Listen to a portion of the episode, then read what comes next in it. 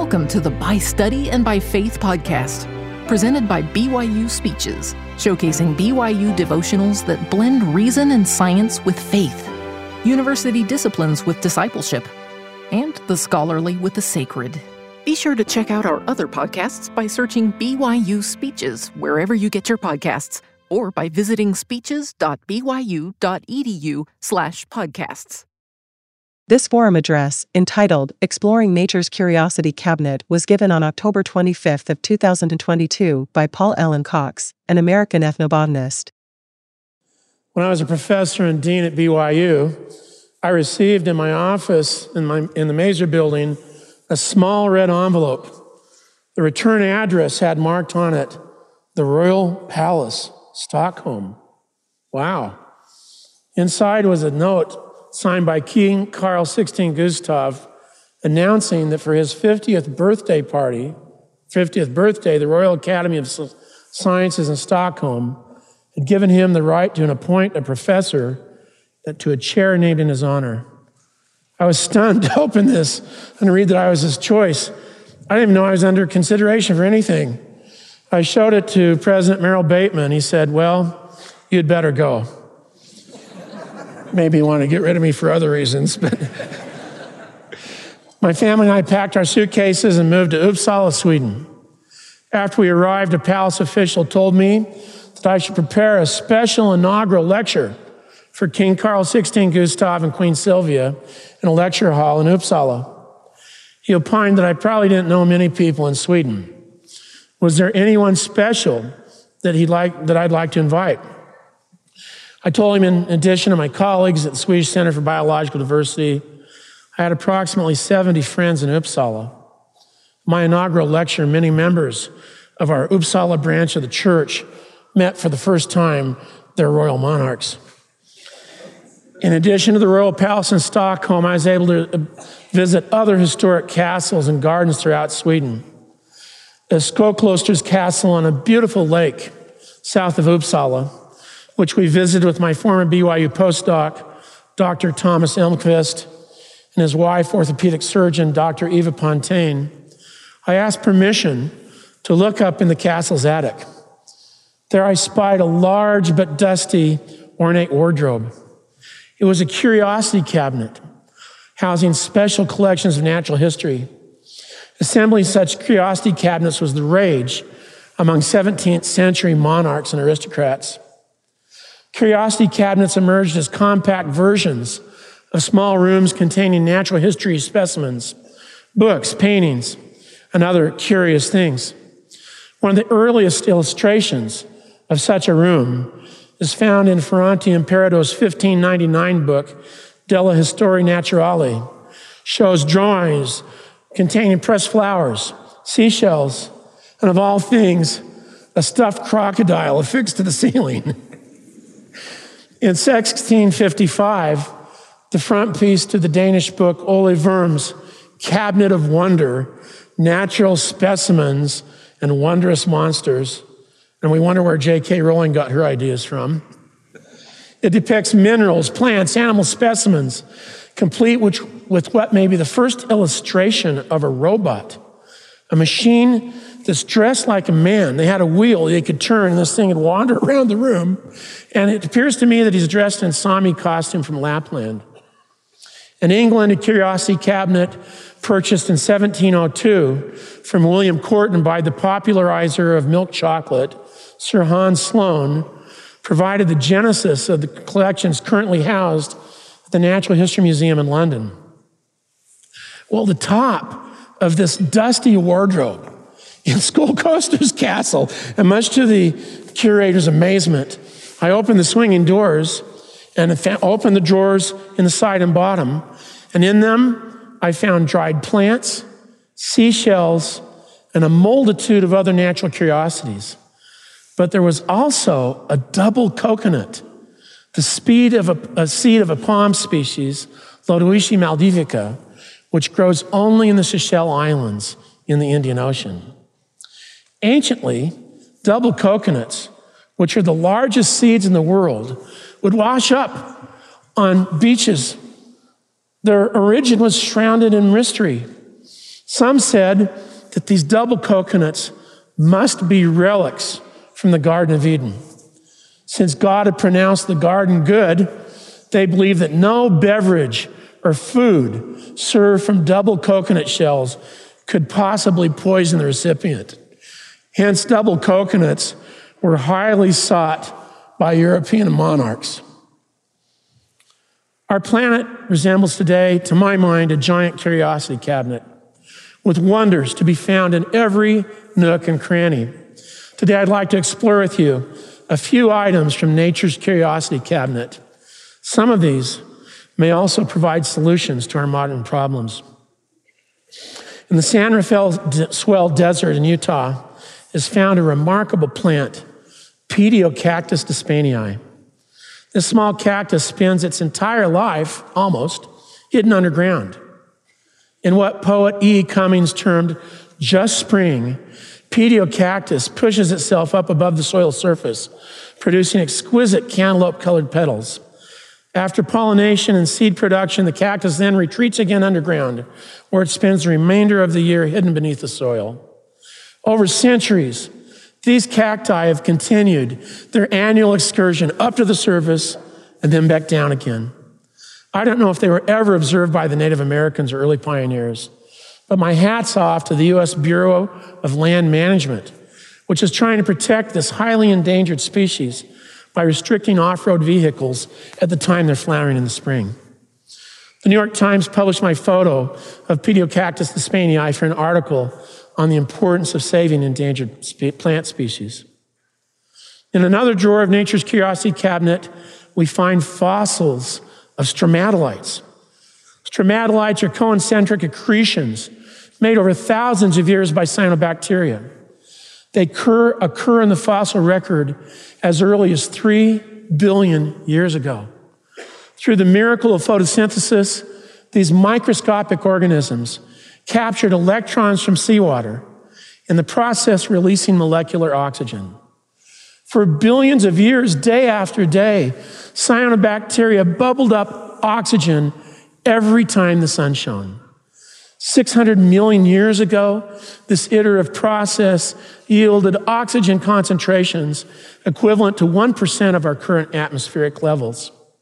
This was sufficient enough to screen out enough DNA scrambling uh, ultraviolet radiation that life for the first time could survive at the surface of the ocean.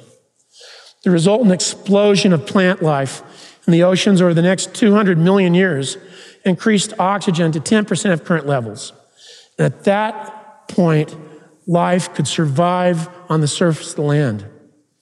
As the moderator of the Earth's atmosphere, and the current largest carbon sink in the world, cyanobacteria seldom receive any thanks for their service. Yet their production of oxygen gas on this planet has been crucial. As Nephi tells us, and thus by small means, we see that the Lord can bring about great things. When I was a University of Melbourne research fellow, Barb and I traveled out with our small children to remote Shark Bay in Western Australia to see living stromatolites. These are relics of the divine machinery that produced our oxygen rich atmosphere. At that time, the only other known site for marine stromatolites was near Exuma Key in the Bahamas. On our arrival at Shark Bay after a very long and dusty 12 hour drive from Perth, I saw only large rounded rocks, and I was suddenly embarrassed to realize that in my haste to make the trip, I neglected to find out what stromatolites actually look like. Fortunately, our young children, including Hillary, who's here today, forgave this lapse, particularly when they swam with the wild dolphins off the wilderness beach at nearby Monkey Mia. The children were concerned when suddenly the dolphins left, but then they returned with a small baby dolphin. It was as if the adult dolphin said, Quick, find Junior. There are baby humans up on the beach. Returning to Melbourne, to my embarrassment, I found out that the large rounded rocks I stood on in Shark Bay were actually the stromatolites I sought. No, those are not the droids I sought, those were the stromatolites. Stromatolites are formed over vast amounts of time, layer upon layer of microscopic cyanobacteria interacting with minerals and other species of bacteria. I quickly arranged another trip to go back to Shark Bay. And those stromatolites I studied are now part of a World Heritage Site established by the United Nations and the Australian government. Here in North America, there's great concern about the impact of a historically long, long drought. The resultant lowering of Lake Mead in Nevada has revealed sunken boats, cars, and unfortunately, even a few dead bodies. In 1984, the water of the Great Salt Lake occupied 3,300 square miles. Today, 40 years later, the waters occupy 950 square miles, a reduction in area of 71%. As the surface of the Great Salt Lake has receded, it's revealed its own stunning secret, but this is far more beautiful than Lake Mead. It turns out that the turbid waters of the Great Salt Lake have long concealed living stromatolites. Photographing them by helicopter with my colleague from the Brain Chemistry Labs, Dr. James Metcalf, I was stunned to find that these modern representatives of Earth's most ancient life forms are there thriving. Now, to be clear, this is not an original discovery. We thought it was, but afterwards, searching the literature, I saw that other scholars had observed previously cyanobacterial forms in the lake. But they're so extraordinary, these stromatolites. And the Great Salt Lake is so important to this ecosystem along the Wasatch Front that I believe the entire area should be protected. Another drawer in Nature's Curiosity cabinet reveals seeds of the cycad tree from the island of Guam in the Pacific. This provides another fascinating link to cyanobacteria, searching for the cause of a puzzling paralytic disease that killed many of the residents of two villages. We discovered that cyanobacteria harbored in specialized roots of the cycad tree produce a chronic neurotoxin called BMAA, beta methylamino L alanine. These unusual aerial roots grow upwards through the soil surface and look like little lumps of coal, of coral. There, the cyanobacteria photosynthesize and produce this rich, nitrogen rich toxin. Traditional food items made from cycad seed flour, such as tortillas and dumplings, are contaminated with this neurotoxin.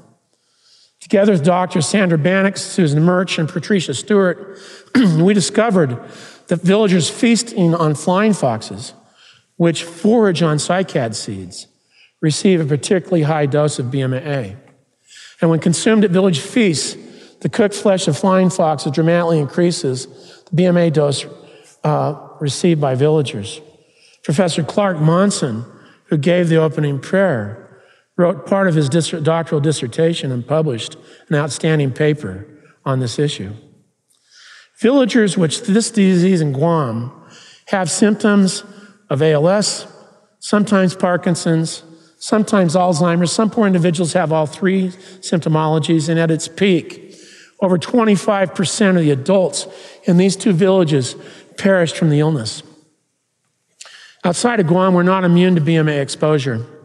Agricultural runoffs and improperly treated sewage flowing into rivers, lakes, and estuaries trigger explosions in cyanobacterial populations, causing what we call cyanobacterial blooms. We found a clear link between a chronic exposure to BMAA and risk of neurodegenerative illness. In a research facility on the Caribbean islands of St. Kitts, we're able to replicate the neuropathology of Guam villagers in invertebrates that were fed each day for 140 days a piece of fruit with BMAA. Control animals did not have any neuropathology. Dartmouth neurologist Dr. Elijah Stommel found that individuals who live near lakes or reservoirs in New England with cyanobacterial blooms have a 25 fold increased risk of developing ALS, a terrible paralytic disease. Dredging lakes has been proposed as a way to reduce nutrient loads, including here in Utah Lake. But there's concerns that this would only mobilize the nutrients, causing even greater cyanobacterial blooms. At the Brain Chemistry Labs, we've been monitoring toxins in Lake Okeechobee in the cyanobacterial blooms in Florida. When water from Lake Okeechobee is released down the St. Lucie River to the east coast of Florida and the Caloosahatchee to the west, tens of thousands of Florida residents are exposed to BMAA and other cyanobacterial toxins. Together with a team at Aware Scientific in Springville, Utah, the Brain Chemistry Labs is now designing a commercial immunoassay similar to a COVID 19 test so that lay people can simply and inexpensively test green discolored water near their boat docks and homes for BMAA. With our colleagues, Dr. Rachel Dunlop and Ken Rodgers in Sydney, Australia, we discovered that protein misfolding induced by BMAA, and this is what kills motor neurons, can be blocked by the naturally occurring amino acid L-serine. This is abundant in soybeans, sweet potatoes, and many species of marine algae.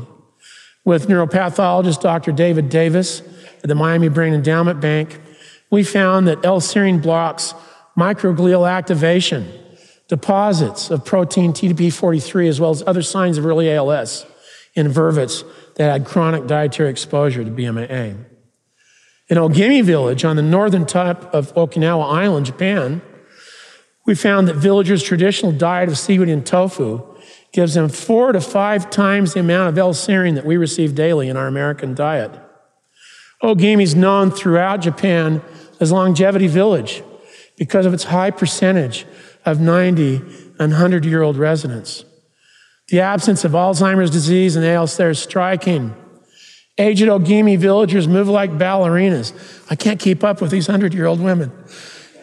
And have absolute recall back to their earliest childhood. It's like being in a time machine talking to these people. Based on our data, the FDA has rapidly approved four different human clinical trials of L-serine as a possible treatment for neurodegenerative illness, including ALS.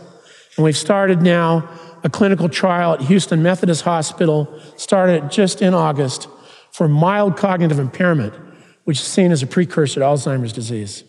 This will allow us to determine if L-serine is neuroprotective in people same way it is in vervets, and the way it appears to be in Ogimi villagers. Another drawer in Nature's Curiosity cabinet yields a dried sample of violets. These small flowers may actually hold the key to treating glioblastoma, a lethal form of brain cancer. Together with Dr. Samantha Gerlich, we've been studying small circular peptides called cyclotides. They're, they're really cool. They sort of look like a warped frisbee. Uh, we find that these cyclotides have extraordinary potency in vitro against human glioblastoma cells. During long days and nights in our Jacksonville laboratory, we've been able to extract only minuscule quantities of these cyclotides from violets. But now this summer, our research has been accelerated by chemical synthesis of these fascinating molecules. Searching nature's curiosity cabinet for new medicines is far from an unusual endeavor. Over 60% of doctors' prescriptions written in the United States either contain or are modeled after a molecule found in biodiversity. And over half of those come from plants, many of them used for centuries by healers and shamans in indigenous societies.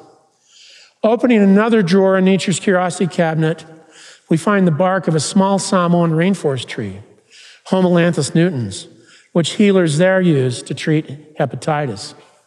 Together with my colleagues, Drs. Gordon Cragg, Michael Boyd, John Cardellina II, John Butler, and other co- colleagues at the U.S. National Cancer Institute, and with the permission of village chiefs and the Prime Minister of Samoa, we analyzed the bark of Homalanthus nutans, discovering prostratin, a promising drug candidate for the treatment of HIV/AIDS. My friend, Stanford chemistry professor Paul Wender, has now synthesized even more active forms of the prostratin molecule.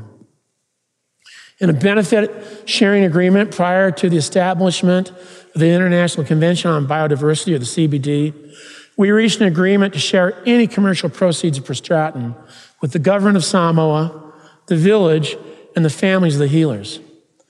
But subsequent to our discovery of prostratin at the National Cancer Institute, we faced a serious challenge. A logging company showed up and started clear cutting the rainforest where we had collected this small tree. I requested a meeting with the village chiefs to ask them why they allowed the loggers to cut the rainforest. The chiefs responded that the government required them to build an elementary school or they would pull all the teachers out of the village. They, the chief said we're poor people, we're just subsistence farmers and fishermen. The only way they had to get $85,000 was to accept that exact amount, which was offered by the logging company to completely clear cut their rainforest. So I asked the village, could you save the rainforest if somehow we could raise the money to build this school? The village dispatched two chiefs with machetes to send the loggers and their bulldozers away. I returned to Barbara with good news and bad news. good news we had an opportunity to save the largest lowland rainforest remaining in Samoa. Bad news we'd have to sell our house and our car to do so. You can tell if your marriage is working at a moment like that. Barbara took my hand. She looked into my eyes. She said, Paul, how often in our lives will we have a chance to do something like this? Let's go for it. Soon our families. Yeah.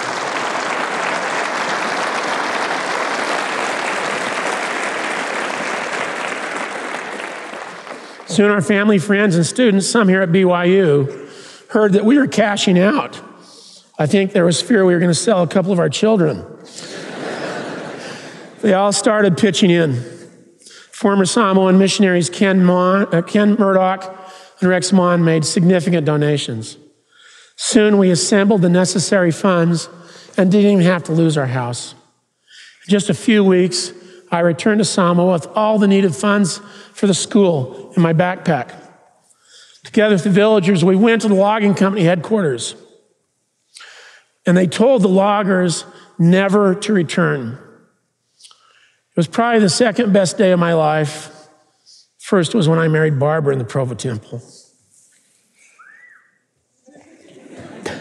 And of course, birth of our children. Just forgive me. what happened was Falealupo Village signed a covenant to protect the rainforest for 50 years. I saw Blake Roney and Steve Lennon at Nu Skin. They offered $75,000 to build a walkway through the rainforest. This is my daughter, Jane.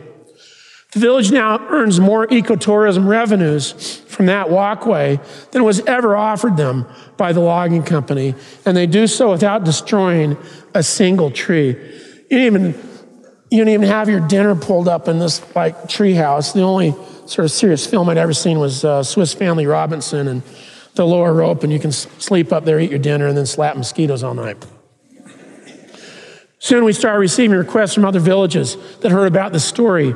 Villages who were being forced to choose between protecting the rainforest and building schools for their children. BYU alumnus Bill Murray joined with Barbara and me and Ken Murdoch to create a new not for profit organization, Seacology. The word comes from the interface of the forest and the ocean. Based on generous contributions from people throughout the world, Seacology builds schools, medical clinics, solar electrification schemes, and water supplies in small island villages. In return for the villagers covenanting to protect the rainforest, coral reefs, and other precious resources. In 2019, Barb and I attended the dedication of the 350th project built by Seacology, an elementary school, water tanks, teacher housing, in remote Namuku village, Nabubu village in Vanuatu Island in Fiji. In this effort, Seacology partnered with BYU education professor R. Wayne Shute. A little girl asked that we take her photograph with Barbara. We later found that this little girl was barefoot and that she walks eight kilometers every day to get to school. That's how precious to her and her family that education is. Seacology has now completed 386 different schools, electrification schemes, projects in 69 different countries, conserving 1.5 million acres of rainforest and coral reef.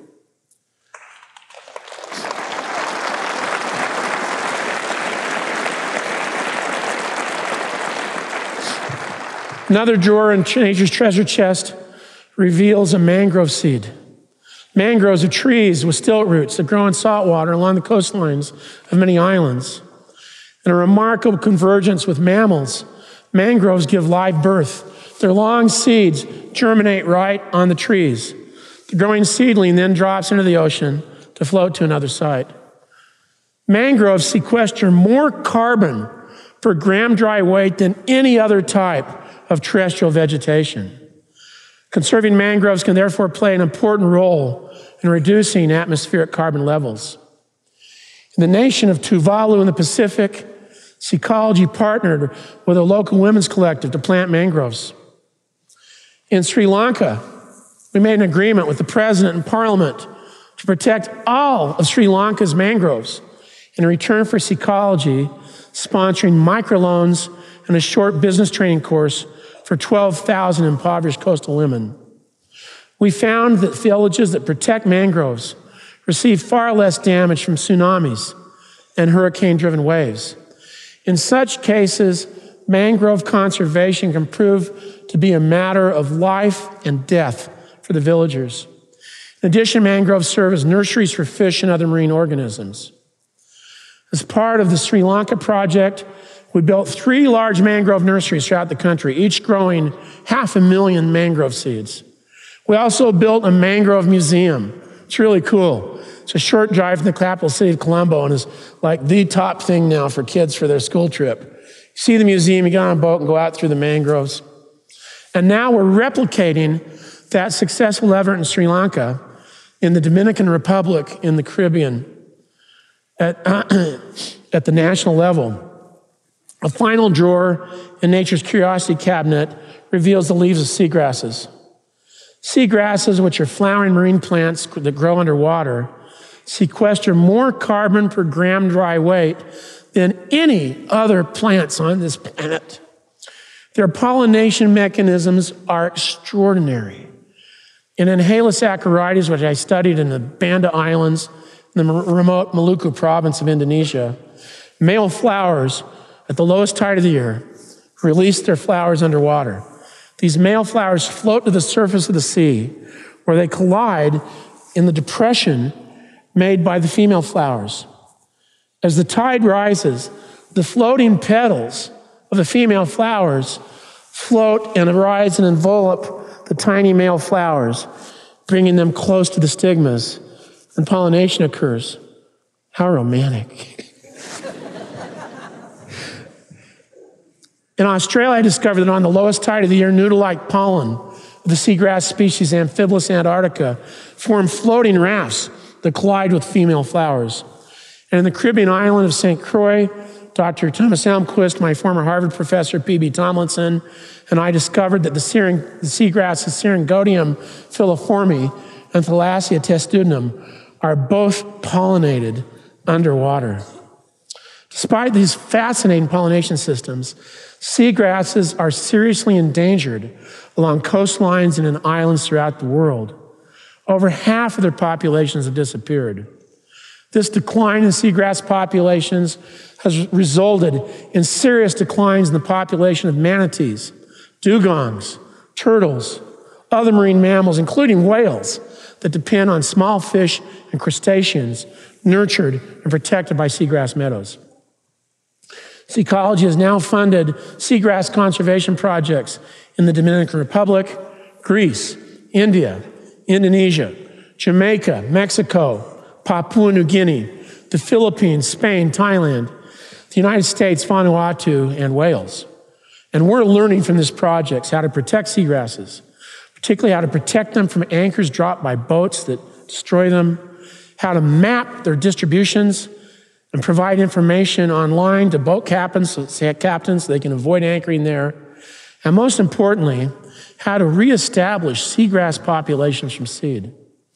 What's cool about seagrass is their leaves break off underwater at the base and then float to the surface so they're washed up along the beach. And this happens day after day, week after week, month after month. If allowed to decay, the carbon that the leaves have sequestered is released back to the atmosphere. But if they're dried for thatch, such as used on traditional cottages on the Danish island of Læsø, the carbon these seagrass leaves have stored can be preserved for centuries without atmospheric release. How'd you like to thatch your roof with something that gives you a negative carbon footprint? Cool. My former BYU PhD student, Dr. Sandy Wiley Echevarria, studied seagrass insulation quilts manufactured prior to World War II. He's documented the historical seagrass leaf industry in Nova Scotia. He found that farmers there sold each year $100, million of dried seagrass leaves. These were shipped down to Boston and manufactured into seagrass quilts made by the Cabot Corporation. By 1930, seagrass quilts had insulated over 350 buildings, including the first Bauhaus design in America, the Walter Gropius House in Lincoln, Massachusetts, as well as Carnegie Hall in New York City. So, together with Dino Voigt in Vienna, Austria, and my young granddaughter Nora, we are now attempting to reboot the seagrass insulation industry because of its potential contributions in reducing carbon footprints. Seagrass leaves are resistant to mold and decay. They can't catch fire. They offer ex- standing natural insulation. Imagine insulating your home with seagrass quilts that make an unmatched contribution to stopping global warming. Well, what are some concrete steps that you as a student can personally take to show reverence for the earth? Here are three suggestions. First of all, you can draw closer to the earth by taking time to view spectacular sunsets, or even get up early to see the sunrise. Yes, freshmen, it does rise in the morning. you could begin by making your own curiosity cabinet, perhaps even just within a shoebox, where you might place a colorful fall leaf some beautiful seashells, maybe a sketch or a poem or a photo that you've made about the earth. As pres- presiding bishop Gérald Caussé said in the October General Conference, quote, our interactions with the beauties of nature around us can produce some of the most inspiring and delightful experiences in life. Second, you can take a bold stand against climate change by planting and caring for a tree, or even just a house plant Every single gram of carbon dioxide sequestered by a plant reduces by one gram the burden of greenhouse gas in the atmosphere. Third, you can support national parks, national forests, local preserves. The beautiful park at the base of Rock Canyon, just above this campus, resulted from a plan crafted by BYU students in a beginning botany class I taught here some years ago. Perhaps together, we could create a national park to protect the stromatolites and precious habitats in the Great Salt Lake. Together with migratory bird habitat, the Golden Spike National Monument, and Robert Smithson's 1,500 foot long geological sculpture, Spiral Jetty, which the press has termed as the most important piece of art that virtually no one has seen. There are more than enough natural, archaeological, and historical treasures present to qualify that area for national park status. And based on our personal experience in creating the 50th national park of the United States in American Samoa, in which villagers are allowed and encouraged to sustainably harvest medicinal plants and other resources from the rainforest, we know it's possible to craft the legislation so the Great Salt Lake can be protected and restored without endangering livelihoods of brine shrimp fleet workers or those that work at companies that extract salt and rare minerals from the Great Salt Lake waters by evaporation. I personally think the National Park Service, of course, my dad was a National Park Ranger, so a little bit of bias here, but I personally think the National Park Service would be a good arbiter for the many different stakeholders who all together want a desire to have the Great Salt Lake restored to its previous vibrant condition. In reverence in the earth, we can also cooperate with others of good intent Speaking of humanitarian service, President Dallin Oaks in the recent October conference said, quote, as members of the restored church, we need to be more aware and more appreciative of the service of others. Nephi foresaw that members of our church would be few, but also upon the face of all the earth. I believe as citizens of over 160 countries, and as members speaking more than 178 different languages, that we have an unparalleled geographical reach and opportunity to provide leadership in reverencing the creation. Now, today, I focused my remarks about Nature's Curiosity Cabinet on plants. As a botanist in Sweden, I was deeply moved by the beauty of the king's lilies, which grow in a large field near Uppsala. As Jesus told his disciples, consider the lilies how they grow. That's why we have botany classes still at the university. Consider the lilies how they grow. They toil not, they spin not. And yet I say unto you that Solomon, in all his glory, was not arrayed like one of these. Yet if we gaze upwards at nighttime, we see the vastness of the creation. As Ralph Waldo Emerson wrote, quote, if the stars should appear one night in a thousand years, how would men believe and adore and preserve for many generations the remembrance of the city of God which had been shown, unquote.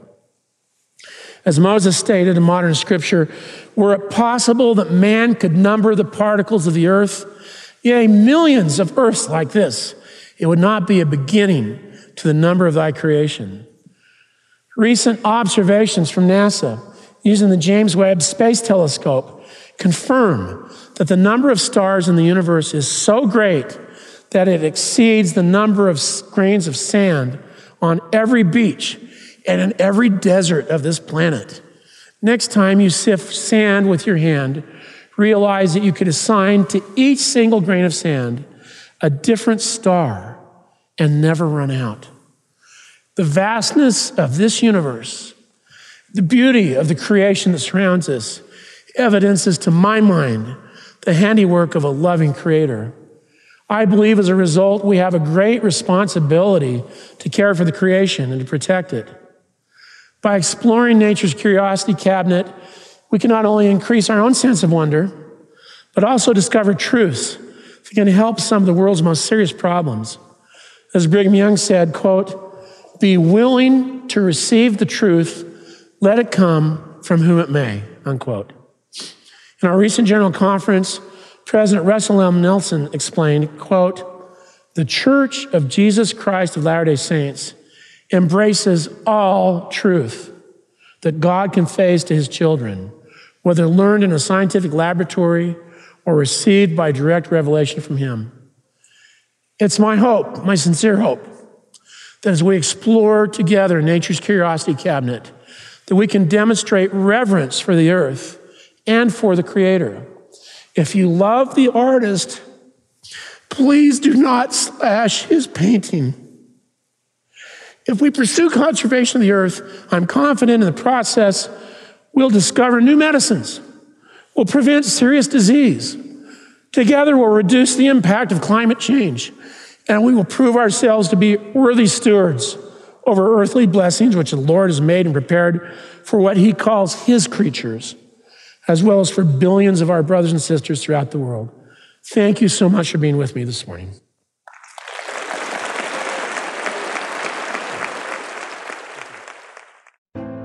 You've been listening to the By Study and by Faith podcast, presented by BYU Speeches. Please check out our other podcasts of recent speeches, classic speeches, and BYU Speeches compilations on love and marriage, overcoming adversity. Come follow me the prophet Joseph Smith, and Jesus Christ, our Savior and Redeemer.